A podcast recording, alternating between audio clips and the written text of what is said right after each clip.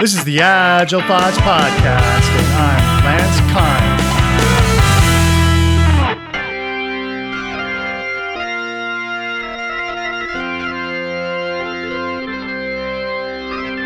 Hi, I'm Brian Finster. Um, I have been a software developer for over 20 years.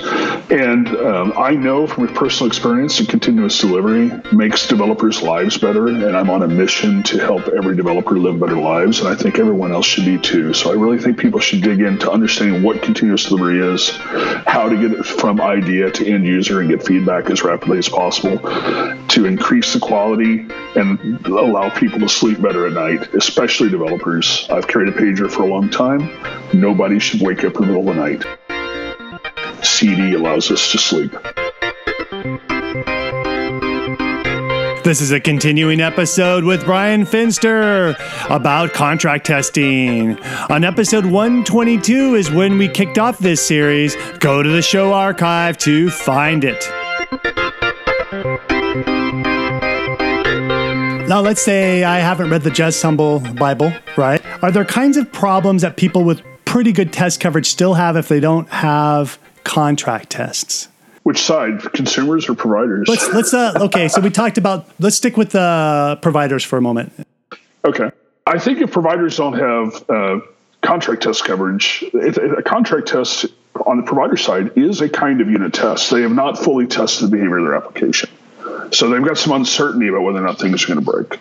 And, and it's and you know on the provider side, it's a, a, a unit test testing something specifically different from the business logic, but it is still either a, you know a, a unit test, and you're you haven't fully vetted out your yeah. application. Maybe let me let me speculate on that for a minute. I think uh, sure. so. For example, if I had all my micro tests and my macro tests passing, but I didn't have contract tests, I might still have bugs, and I'm going to find out from my consumers, and they're going to say, "Hey, your test pass," or no, they don't. They don't know by test pass. But they say, "Hey, something broke. And I go, no, yeah. no. Well, my tests are passing. Everything looks good. yeah, but I mean, if you have two tests, all of your tests pass. I mean, you know, how much of your application is actually fully being tested? Yeah. Well, I'm actually going with the theory that we actually did a reasonably good job. We just didn't think of, we were great test automators, but we just didn't do contract testing. And uh, I'm trying to think of what would happen in the best case if you had all of the good reason, good test coverage, but if you still didn't do contract sure. testing. Uh, on, the, on the provider side, uh, test, that would actually show up in your test coverage report. You'd see unit tests that were not being executed against a portion of the code that was covering your API. Yeah. Right. And so you would see a gap there immediately. Well, I think it could requirements misunderstanding. So we designed oh, it. Oh, yeah, that's true. And yeah. and our test passed, but oh, we didn't know you were gonna, you know, use our interface in a way either we didn't expect or we didn't understand, uh, and that mm-hmm. would uh, that could be covered with a contract test. I would think if we had that, we'd have a better understanding with our uh, users if we had contract tests. Well, I mean, you, you would certainly upgrade the contract tests you had. If you didn't have any contract tests at all, that's what I'm saying is you'd see a hole you'd see uncovered code.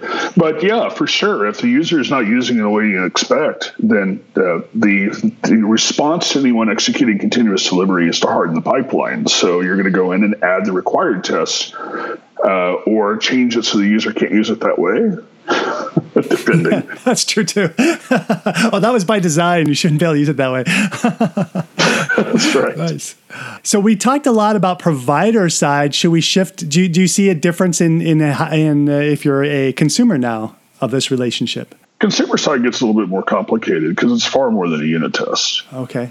Uh, if you're doing integration testing in a deterministic way, you're coding that as a unit test because you're testing, uh, you know, how you're interacting with a downstream dependency, but not using the real dependency. But the the complexity kind of comes into how mature you are at that because generally people will start off with a static mock and they might use dependency injection to inject that static mock. But when you're using when you're doing that you're not actually wiring up your application like it looks in production. And a key concept of cd is is really trying to get as close to real production as you can as early as possible to detect defects as early as possible to get that feedback. Just that CD is all about its quality feedback, right? And so the next level up from that would be having a virtual service that represents the service that you control and just using uh, environment configuration to say point to this virtual service that we have recorded behavior in and let's test against that and make sure that we're integrating correctly with the virtual service and get a, a much higher level of confidence that uh, we, we can deploy and then you'd have a contract test to verify that virtual service matches the real service. Again, you wouldn't want to run that in the pipeline because that's a non-deterministic test. You're actually testing how they behave. You don't want to test for their behavior, but if they're down and the test fails, then your pipeline's broken for reasons unrelated to you. And so it's it's trying to get that determinism as much as high as possible. A next even better version is where you have providers and consumers collaborating together. Paul Hammant has really good blog post on technical compatibility kits where both the provider and consumer are using the same suite of tests for the API. And so that's a really good pattern. Another one is if you have teams that are working very closely together or you have microservices on the same team, is using consumer driven contracts with tools like Pact where the consumer and the provider are both using a, a, a contract server. And if the consumer pushes a property the provider needs to satisfy, the provider's test will actually break because uh, they're no longer meeting the contract the consumer needs. But that takes a much higher, that's for much closer aligned teams. So it depends on your alignment to your uh, provider.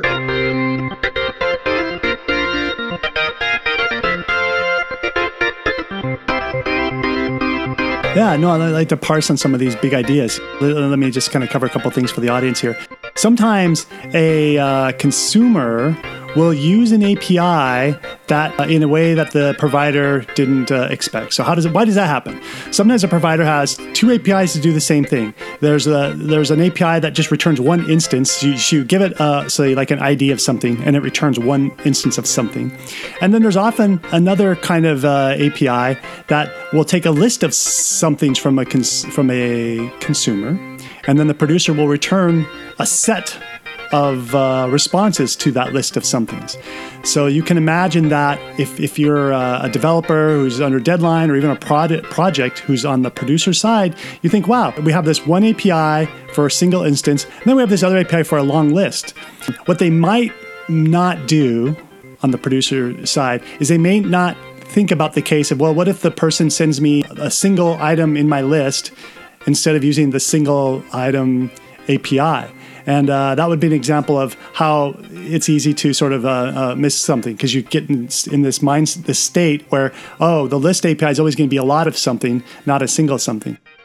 I think that's it's a, a, little bit different from the, the, when I'm talking about contract testing. I mean, you're you're actually talking about functional testing, which is which is different from the contract. Contract is just, you know, hey, we've agreed we're going to speak Esperanto we're speaking Esperanto, right? Mm-hmm. We've agreed this property will be named this in this location with this data type. It's it, it that's true, right? We've agreed that you're going to get you know a 404 and you're not going to give me some other error code for this, right? That's true, mm. but not necessarily. And, and that I, we agree, I'm going to get an array, mm. and not a and, and not just a, a, an object. That's true right? And so that's you're really focusing on the schema when you're talking about integration testing and contract testing, not behavior. Oh, okay. Well, can help me more. What's now a behavior test? It would be, for example. Well, consumers should never test the behavior of providers.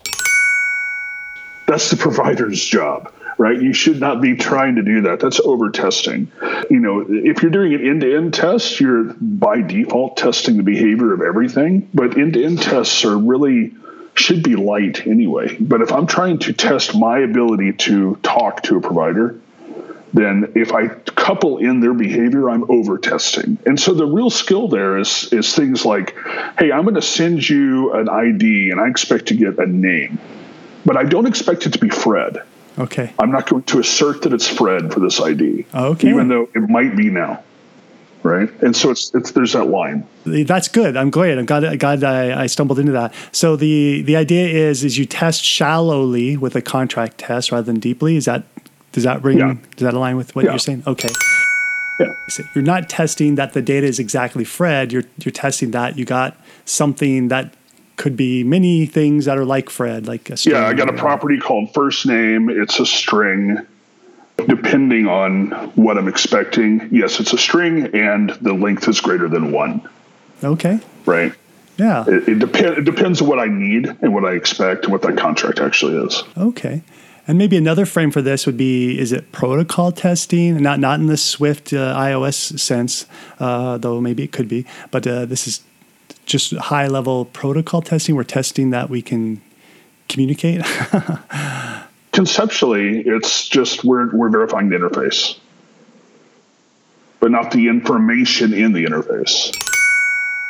So, I mean, I could do a contract test. You know, I started my career and it was uh, it was trigger files and pipe delimited flat files coming across FTP, right? And I could test. I could I could use the same concept conceptually. It's not just REST. It's just a pattern. Hmm. Yeah, I remember when we uh, handled this, we weren't thinking consciously of contract testing. We were just trying to get a, a, test working that could connect to a service. Sorry, to connect to an app server, which wasn't which was in a developer environment, wasn't connected to any services. So instead of going to the service which didn't exist, it would just return a hard coded uh, string. So it would return back the, the web page would fill up with the same string. It could be Fred all over the place. You know, what's the oh, yeah. profile name is Fred. What's the what's the uh, phone number? It's Fred. You know, so so in that way we could just see if uh, what were we testing. We were testing that number one that we could get data, our fake data back out. That's all we were testing. That's all we cared about at, at the time. Before I even knew about a virtual service at all, you know, we kind of independently invented virtual services in the area I was working on. You know, we were working on we were working on trying to figure out the CD thing, and we were, we were doing it with real live uh, changes we had to make. I mean, we were we were building out a new application, and uh, the team that I was leading, we were building out basically a, a, new graphical user interface to lay on top of legacy business logic that was served with uh, 80 by 24 green screen. And so the other team that we were working with, they were working on exposing this old legacy behavior with APIs so that we could then go and put that front end on it. All right. And we had, well, I don't need to go into all the complexity, but to do a full test and all that work together required loading in data from upstream systems that would flow down to them so that we can then go execute a test. And every test run took about four hours. Uh, yeah, there we are right? Yeah. And so t- to solve that, um, you know, we we had more bandwidth than they did. So what we did was we just submitted a pull request to them to give them a mock of their own contract that they could accept test header information. So we just say it's you know X test, and then when they got X test on the header, they would send us back the contract mock. And so, if we wanted to test, uh, you know, it wasn't as decoupled as I would do today, but at least we could just go and hit them with a test header, get the contract mock, and make sure that we were integrating correctly and keep going forward. And then we went live in production, uh, I remember an incident where they uh, they made a change, broke their contract, and I found out immediately before anything went to production. As soon as I made a change, and it broke my tests on my desktop. You know that rapid feedback. I just turned around and said, "Hey guys, you broke something," and then huh. and fixed it. Right? Yeah. It take four hours. It took milliseconds.